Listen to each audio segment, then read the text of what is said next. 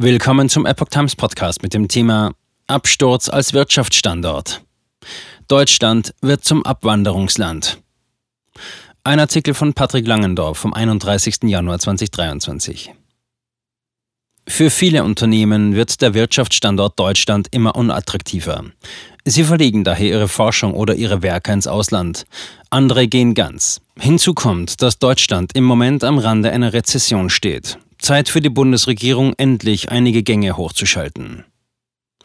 Der Wirtschaftsstandort Deutschland ist in einer schweren Krise. Das legt zumindest der jüngst veröffentlichte Länderindex der Stiftung Familienunternehmen nahe. Seit dem Jahr 2006 vergleicht das Wirtschaftsforschungsinstitut ZEW in Mannheim im Auftrag der Stiftung 21 Industriestandorte. Deutschland ist seitdem um sechs Rangplätze abgerutscht und kommt nur noch auf Platz 18. Beim letzten Länderindex aus dem Jahr 2020 stand Deutschland noch auf Platz 14. Dramatisch an Qualität verloren. Der Absturz um vier Plätze zeigt deutlich auf, dass im Land etwas im Argen liegt. Nachteilig werden vor allem die Entwicklungen in den Bereichen Steuern, Regulierung und Infrastruktur empfunden. Auch das Verhältnis Arbeitskosten und Produktivität zeigen einen Trend nach unten im Vergleich zu den übrigen Wettbewerbern. Deutschlands Standortfaktoren für Familienunternehmen können mit denen an Spitzenstandorten in Nordamerika, Westeuropa und Skandinavien nicht mithalten. Greift man dann nur den Standortfaktor Steuerlast für Familienunternehmen heraus, dann wird das Ergebnis noch schlechter. Deutschland rangiert hier auf dem vorletzten Platz. Das sei vor allem auf die über die Jahre anhaltende Passivität der deutschen Steuerpolitik zurückzuführen, schreibt der Leiter der Studie, Professor Friedrich Heinemann. Der Absturz sei laut ZIW mit der Erbschaftssteuerreform im Jahr 2016 gekommen. Seitdem wäre keine Erholung mehr eingetreten. Ein Grund, der in der Studie als eine wichtige Ursache für das schlechte Ranking gesehen wird, sind die Energiepreise.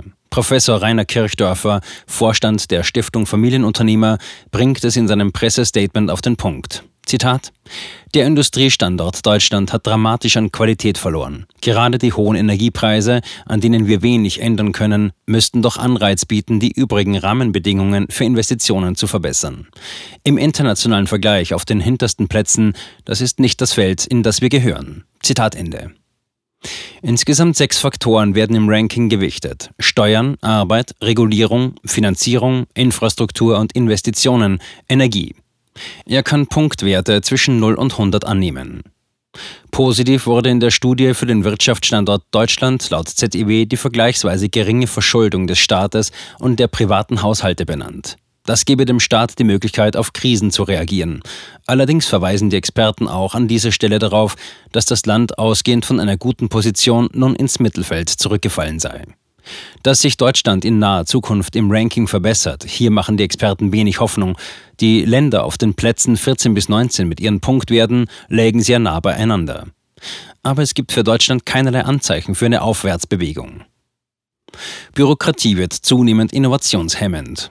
Nicht nur Familienunternehmen sehen den Standort Deutschland kritisch. Gerade erst verkündete das Mainzer Pharmaunternehmen BioNTech in Großbritannien ein Forschungs- und Entwicklungszentrum zur Krebstherapie aufzubauen. Damit wandert ein Teil der Forschung von Deutschland weg.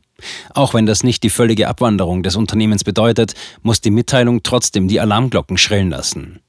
Diese Vereinbarung ist ein Ergebnis der Lehren aus der Covid-19-Pandemie. Wir haben gesehen, dass die Entwicklung von Arzneimitteln beschleunigt werden kann, ohne dabei Abkürzungen zu nehmen, wenn alle nahtlos zusammen auf das gleiche Ziel hinarbeiten, begründet BioNTech-Geschäftsführer Ugur Sahin den Schritt nach Großbritannien. Das kann als indirekte Kritik an der Bürokratie verstanden werden, die zunehmend als innovationshemmend empfunden wird. Im vergangenen Jahr hatte das Institut für Demoskopie Allensbach im Auftrag des Gemeinschaftsausschusses der deutschen gewerblichen Wirtschaft eine Umfrage unter Unternehmen in Deutschland durchgeführt. Das Ergebnis? Eine Mehrheit von 62 Prozent bewerten die Verwaltung entweder als weniger leistungsfähig, kaum leistungsfähig oder gar nicht leistungsfähig. So wurde vor allem die lange Dauer von Planungs- und Genehmigungsverfahren kritisiert. BioNTech hat mit der Investition in ein Forschungs- und Entwicklungszentrum in Cambridge nun ein Signal gesetzt. Ziel soll es sein, bis zum Jahr 2030 bis zu 10.000 Patientinnen und Patienten mit personalisierten mRNA-Krebs-Immuntherapien zu behandeln. Im Rahmen klinischer Studien sei ein frühzeitiger Zugang zu solchen bisher nicht zugelassenen Therapien möglich. Auf der kommerziellen Seite machen sie uns das Leben schwer. BioNTech ist nicht das erste Unternehmen, das auf Standorte außerhalb Deutschlands setzt. Laut dem Fernsehsender NTV möchte auch der Medienkonzern aus Leverkusen sein Pharmageschäft nach China und die USA verlagern. In einem Interview mit der Financial Times bezeichnete Bayer Pharmachef Stefan Oelrich Europa als zu innovationsunfreundlich. Die europäischen Regierungen versuchen Anreize für Forschungsinvestitionen zu schaffen, aber auf der kommerziellen Seite machen sie uns das Leben schwer. Wenn man keine Umsätze hat, kann man auf der Kostenseite so viel profitieren, wie man will, aber das ist keine gute Gleichung, so Ölrich.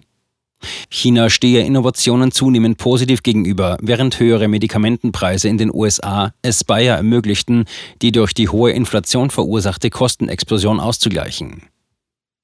Ja der Entscheidung.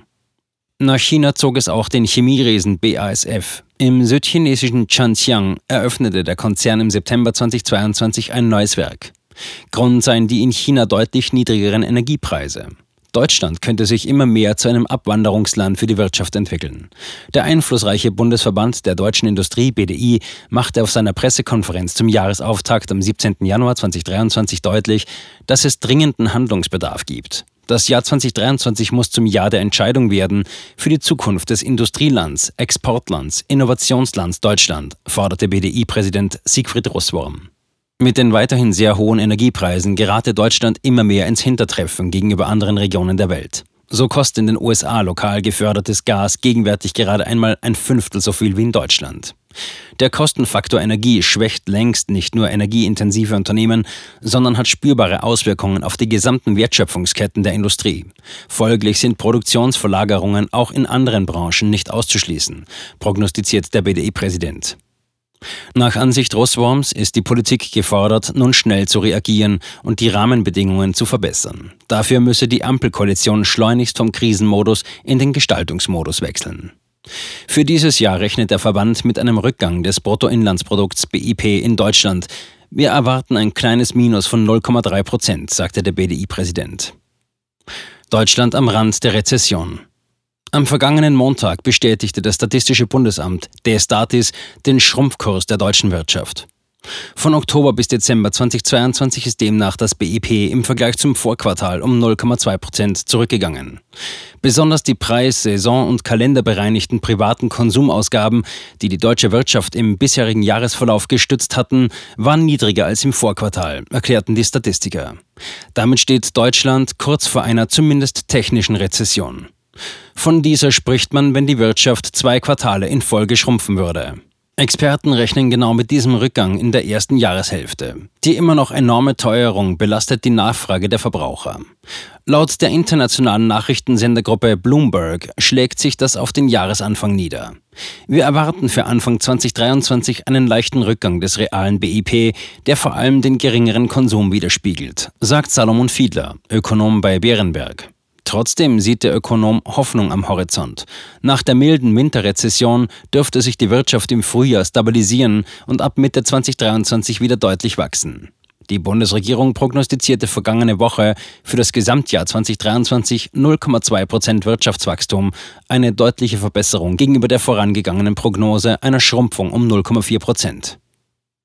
Dringend drei Gänge nach oben schrauben. Wirklich gute Aussichten sind es für den Wirtschaftsstandort trotzdem nicht. Bundeswirtschaftsminister Robert Habeck versuchte in der vergangenen Woche bei der Vorstellung des Jahreswirtschaftsberichts 2023 Zuversicht zu verbreiten. Die Bundesregierung erwartet in diesem Jahr eine Zunahme des BIP um 0,2 Prozent. Wir haben eine Krise beherrschbar gemacht. Die schlimmsten Szenarien konnten wir vermeiden, so Habeck. Im vergangenen Jahr sei eine neue Dynamik entfacht worden. Deutschland könne schnell sein und viel leisten. Dem widersprach umgehend der Hauptgeschäftsführer der Deutschen Industrie- und Handelskammer, DIHK, Martin Wansleben. Die Unsicherheit der Unternehmen bleibe dennoch weiter hoch. Oftmals seien die Aussichten nach wie vor eher trübe. Hohe Energiepreise, Rekordinflation und ein weltweit merklich abgebremstes Wachstum begleiten unsere Unternehmen durch das Gesamtjahr. So Wansleben. Bei Investitionen müsse das Land daher dringend drei Gänge nach oben schalten.